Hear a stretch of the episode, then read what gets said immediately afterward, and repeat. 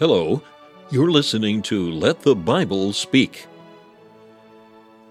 Let the Bible Speak is the radio ministry of the Free Presbyterian Church. Stephen Pollock is the pastor of Free Presbyterian Church of Malvern, Pennsylvania.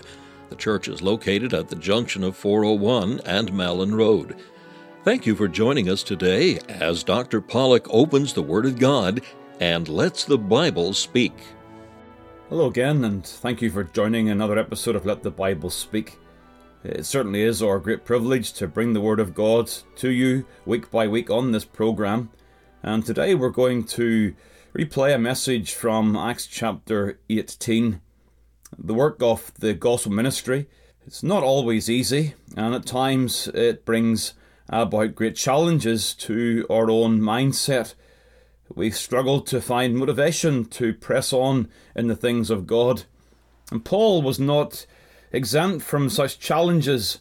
And in Acts chapter 18, verse 9, we read these words Then spake the Lord to Paul in the night by a vision Be not afraid, but speak, and hold not thy peace. The Lord comes and encourages Paul. He's in Corinth. Some have believed the gospel, but there has been opposition. And as the Lord tells him not to be afraid, he continues with these words, verse 10 For I am with thee, and no man shall set on thee to hurt thee, for I have much people in this city. In response to the Lord's encouragement, the Word of God tells us that Paul continued there a year and six months, teaching the Word of God among them. It is these words that I want to draw your attention to today that they may indeed encourage our churches in our ministries at this present time. May God bless His word in your hearing today. In Acts 18, we're reading of the account of Paul uh, moving from Athens to Corinth. And we have an insight in 1 Corinthians as to Paul's determination as he commences this phase of his missionary labours. From 1 Corinthians chapter 2 verse 2 we know that he determined not to know anything among the Corinthians save Jesus Christ and him crucified. And that is the only message for lost sinners. We remind ourselves when we come to think about the gospel that it is the truth of Christ and Him crucified that meets every need the sinner has. It's through Christ that God's wrath is turned away. It is through Christ that the enmity we have towards God is removed. All of these things are dealt with through the cross of Christ. Yet, such a faithful message did not guarantee an easy passage for the apostle, and there was no guarantee of an easy road. We understand that just because we're faithful to the Lord doesn't ensure that we will not know any obstacles or opposition. The Lord's requirement for his stewards are that they are faithful, and yet faithfulness may lead to opposition and oppression. You may have the right message. We may deal with that message faithfully, but we may still encounter trials. And in verse number 9, we, we get an insight into the experience of the apostle at this time. The Lord speaks to him Be not afraid, and hold not thy peace and it seems to be the implication that at this time in Corinth, Paul is succumbing to fear in such a way that he's tempted not to continue the ministry in Corinth. We only get that detail from these words that the Lord brings, and yet it seems to be a very fair and necessary inference. And so the Lord comes and encourages him. He says, Be not afraid, hold not thy peace. And then verse 10 brings these words of tremendous assurance For I am with thee, and no man shall sit on thee to hurt thee, for I have much people in this city. Much people. Uh, he is referred to in this term the people. These are the Lord's people. Is it simply referring to those that have already been saved? Verse number 8. There are those, many Corinthians have believed and have been baptized. Is it referring to those? Well, of course, they're included, but much people, we believe, indicates those who are yet to be saved. Paul's presence in God's wisdom was required that that would be so. There are still those who are going to be brought into the kingdom of God, and there are people who are yet to believe, and their belief depends on Paul's ongoing ministry. The commentator Alexander says this The meaning is not that there are already many converts in the place who would protect him, but that there are many yet to be converted, for whose sake his life must be preserved. And what you're seeing here in verse uh, 10 is the assurance the Lord gives to Paul that his ministry there will not be hindered uh, because he is indeed going to minister in the face of opposition. Uh, as you reason through this, you should understand that if it's simply referring to the Lord's people, he could, he could minister to them in some degree of seclusion. But the protection indicates to my mind that he's going back into opposition. And yet, in the face of opposition, those who do not love the Lord, he is going to know safety and success. And so, for various reasons, there's a looking ahead in this that the much people does not only refer to those who have been converted, but it also refers to those who are yet to be converted. It is a large promise. Much people. It's a promise that only God can give, and it's a promise designed to motivate God's servant to greater labours. And we must rejoice afresh in God's tenderness toward his child. Such words of encouragement designed to get him back onto track and get him going once more. And from this very particular promise and encouragement to Paul, there are certainly lessons for us all to learn tonight as we labour as the church in the world. The church exists in the world. We are here to be lights in the world. But as we do so, we must be encouraged as we seek to know the Lord's will. The first thing then to do, to recognize again tonight, is to accept the fact that we do encounter trials as the church in the world. So, as we exist in the world, there are trials, and we have to speculate to some degree here. It's hard to be dogmatic as to what causes Paul to feel as he feels in verse number 9. What is it that brought him to be fearful? to be phobic in the word that is used there? What is it that causes him to be hesitant in his preaching? Why does he feel this way? Well, it may well be in part because of the persecution. Whilst Paul faced persecution with great fortitude, uh, he is not immune to uh, suffering this bout of fear as we find him in uh, Acts chapter 18. Persecution is mentioned in verse number 6 when they oppose themselves. That's a very strong word. It's the same word that's used of the Lord. The Lord God resisteth the proud. And standing against Paul, it was a strong opposition. It was not simply some who expressed some disquiet, but rather they were seeking to resist and prevent Paul in his ministry. So there was the issue of persecution. And there was also the confrontation of the hardness of the people. Corinth was marked with great wickedness. It's a harbour city, three harbours in the city, trade centre, and people from all over came. And as is often the case when there is such movement of trade and a port culture, there was great immorality and great wickedness in that city. We know that for a fact because in 1 Corinthians chapter 6, we have a list of the sins of those people who were converted under the ministry. You have there fornicators, idolaters, adulterers, effeminate, abusers of themselves with mankind, thieves, covetous, drunkards, revilers, extortioners, all of these things. And yet such were some of you. But you're washed, you're sanctified, you're justified in the name of the Lord Jesus. Here's, here's a motley crew, as we might say, who have been converted. But when you're ministering in such a climate, what a challenge it is. How do you cope faced with such wickedness and such hardness? You see, the Lord's promise of blessing to Paul is very specific. I have much people in this city. And I think that's why this reference to in this city does suggest to us that Paul is confronting the wickedness of the city in which God has placed him at this time. We must be aware, looking at our own areas and our own nation, and saying, Look at this wickedness. How could God possibly bless here? How can God possibly save souls here? We long for the day when we have a motley crew like Corinth in this congregation. Amen. People from all walks of life coming to the gospel and being united together in a love uh, joint and a shared love for Christ Jesus. It's encouraging that prior to the Reformation there was darkness. It's encouraging that prior to the Great Awakening there was darkness. Great periods of darkness followed by a great shining of gospel light. And so, whilst we encounter trials, we encounter persecution and hardness of heart, we should not be discouraged. But rather, we should listen to the Lord's words to the apostle and feed upon them ourselves. That these things are no obstacles to God. Persecution and hardness of heart do not prevent the Lord saving souls and advancing the cause of Christ.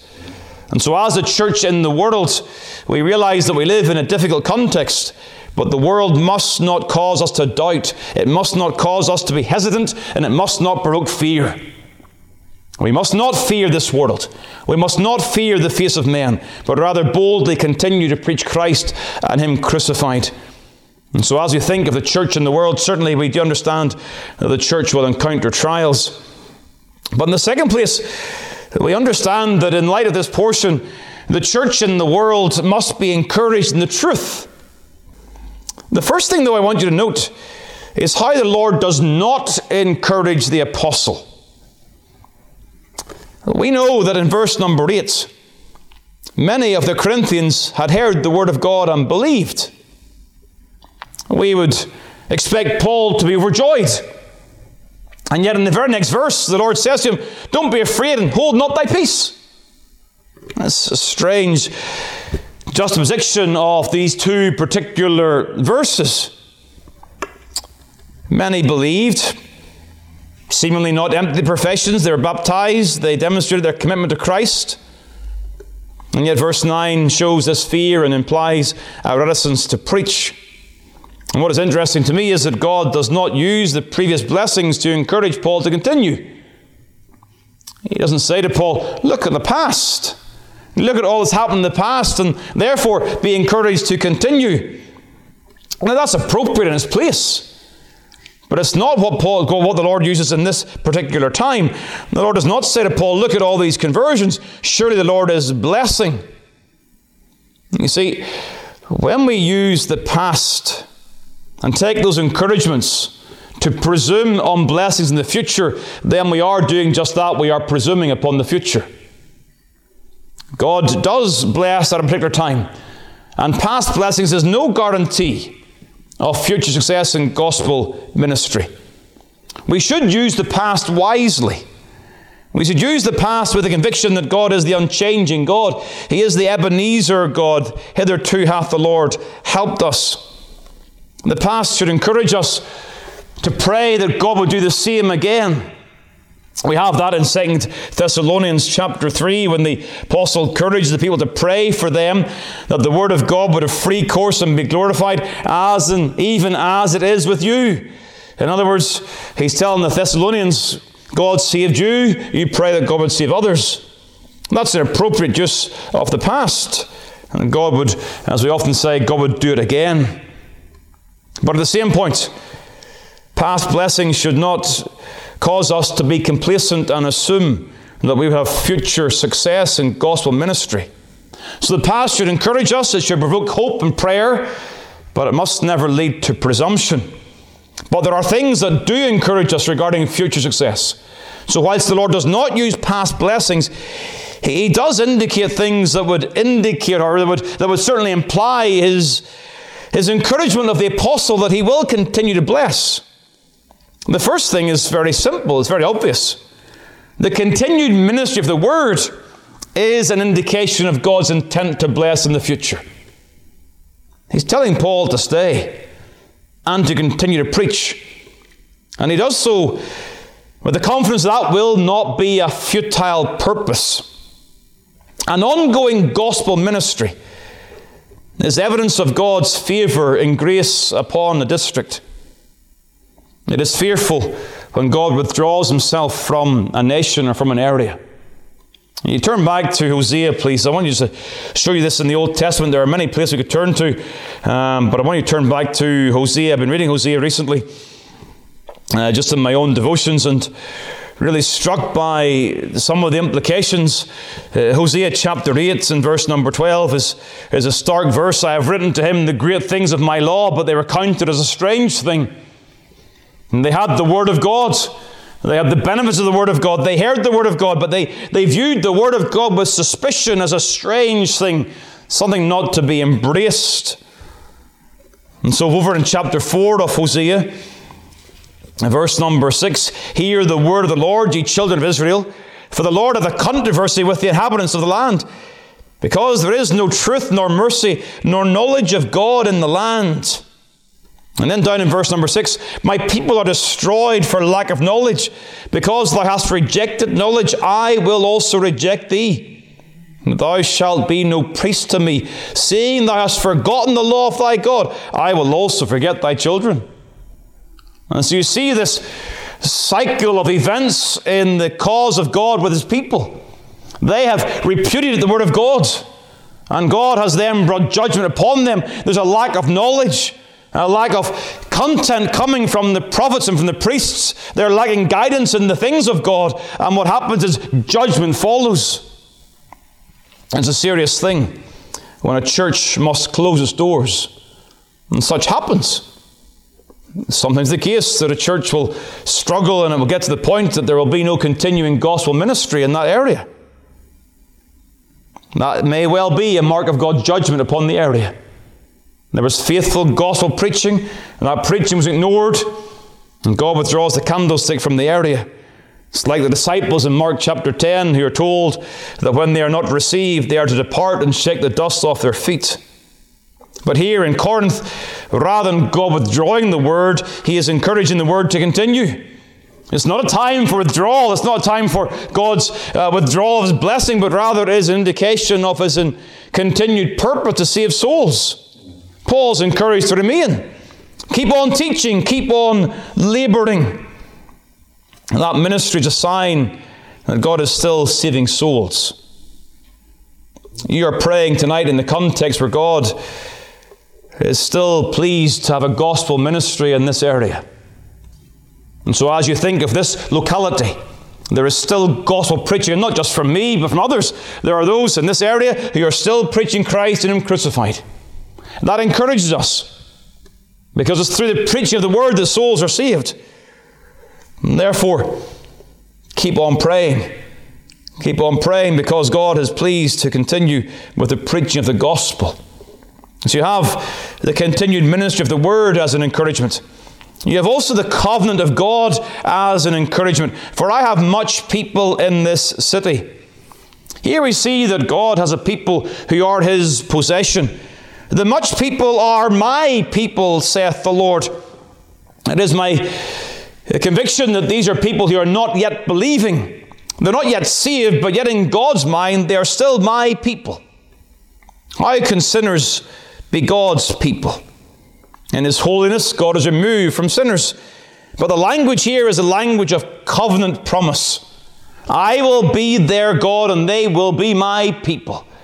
It is looking at the very purpose of God to save a multitude of sinners. And He claims them as His people. The refrain of the Old Testament is indeed true now. Hebrews chapter 8 speaks of the fullness of the covenant of grace. And He says, I will be to them a God, and they shall be to me a people.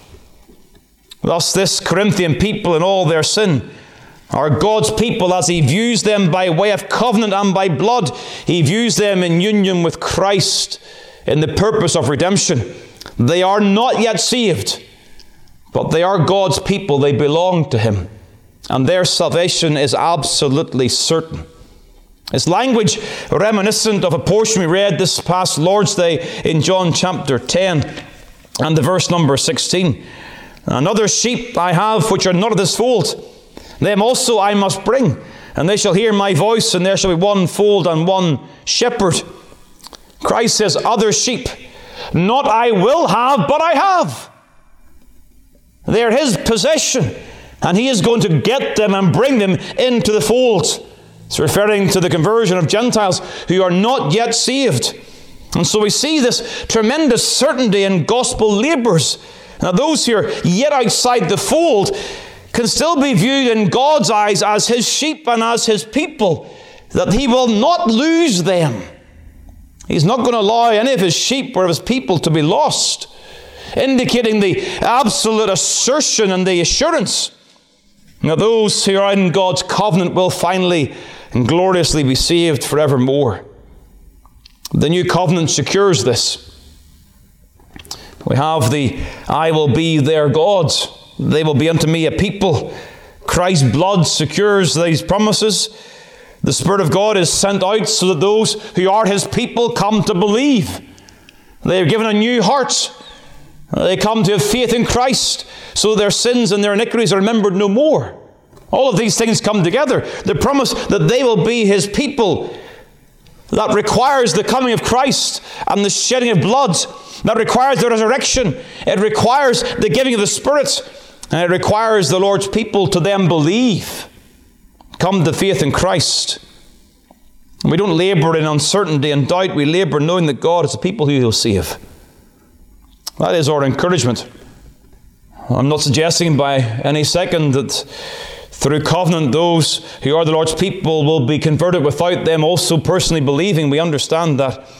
Romans chapter 9 uh, would suggest to us, in light of what you see in John chapter 10. So, John 10, other sheep I have not this fold. But then Romans chapter 9 and the verse number 25 says, As he saith also in Osee, I will call them my people, which are not my people, and my beloved, which are not beloved.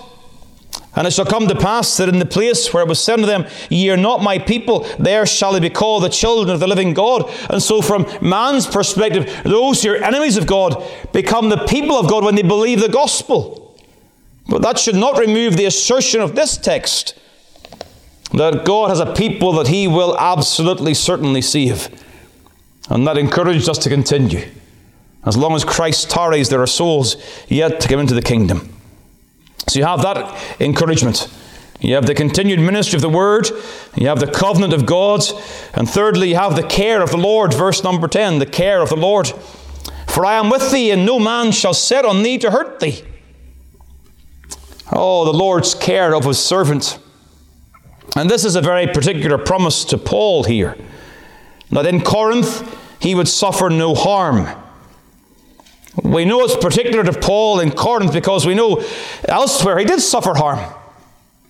And so this is not a, an, an, ongoing promise that Paul could claim going forward, but it is a promise that he could claim as he ministered there in Corinth. No one could harm him. So we can't claim this. We can't look at this text and say, well, this is a promise for me today. We have no such assurance. But it is most certainly a recurring emphasis that if the Lord would bless his servants, they required his presence as they continue to labor and gather in the souls that God has deemed to be saved. You think of Exodus chapter 33 if thy presence go not with me, carry me not up hence. You think of Joshua chapter 1, and Joshua chapter 1 sits right alongside Hebrew or Acts chapter 18, verse 9 here. Joshua 1 Have not I commanded thee, be strong and of a good courage, be not afraid, neither be thou dismayed. The Lord thy God is with thee whithersoever thou goest. And we do have the assurance of God's presence in our gospel labours. Matthew chapter 28, in the Great Commission Lo, I am with thee always. And so we have the assurance of God's presence. And so when you bring all of these things together, a continued ministry, the covenant purpose of God, and the care of the Lord, it stirs up our souls that we go into the world no matter the opposition. For as long as Christ tarries, there are still souls to be saved. As long as the Lord preserves a gospel ministry, then there are still souls to be saved. And then we claim the comfort of the care of the Lord in such a context.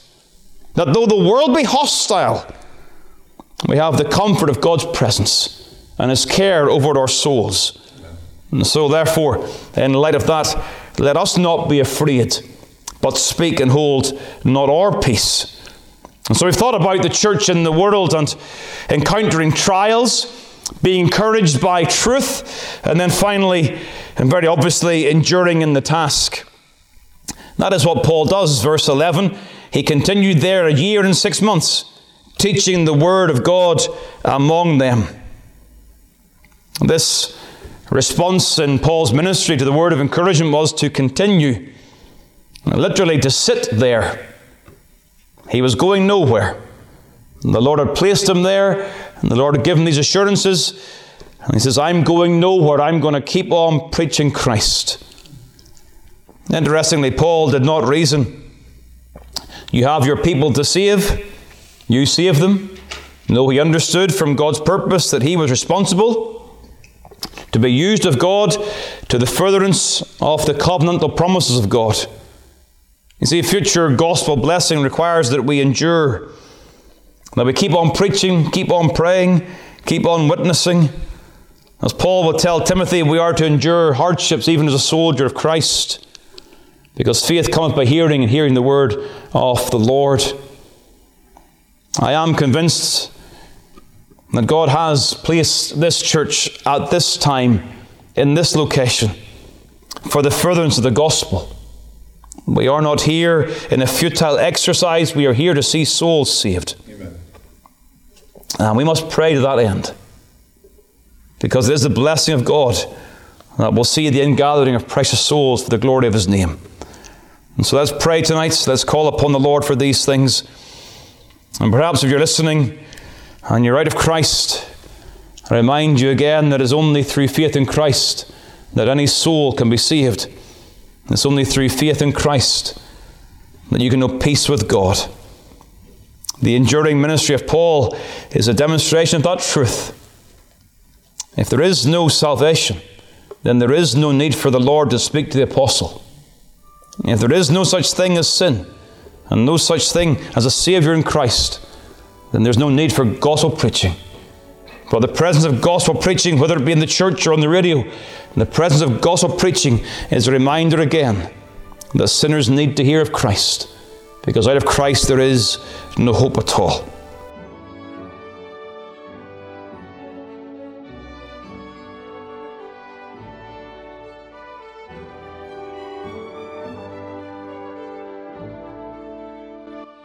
Thank you for taking the time to listen to this episode of Let the Bible Speak from Malvern Free Presbyterian Church. If you'd like more information about the gospel or the church, please call 610 993 3170 or email malvernfpc at yahoo.com. We extend an invitation to all to join us as we worship the Lord each week. You will be made very welcome. The church is situated at 80 Malin Road, Malvern, Pennsylvania, at the junction of 401 and Malin Road. We meet for worship on the Lord's Day at 11 a.m. and 6 p.m.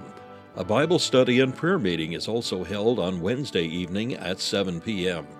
We preach Christ crucified.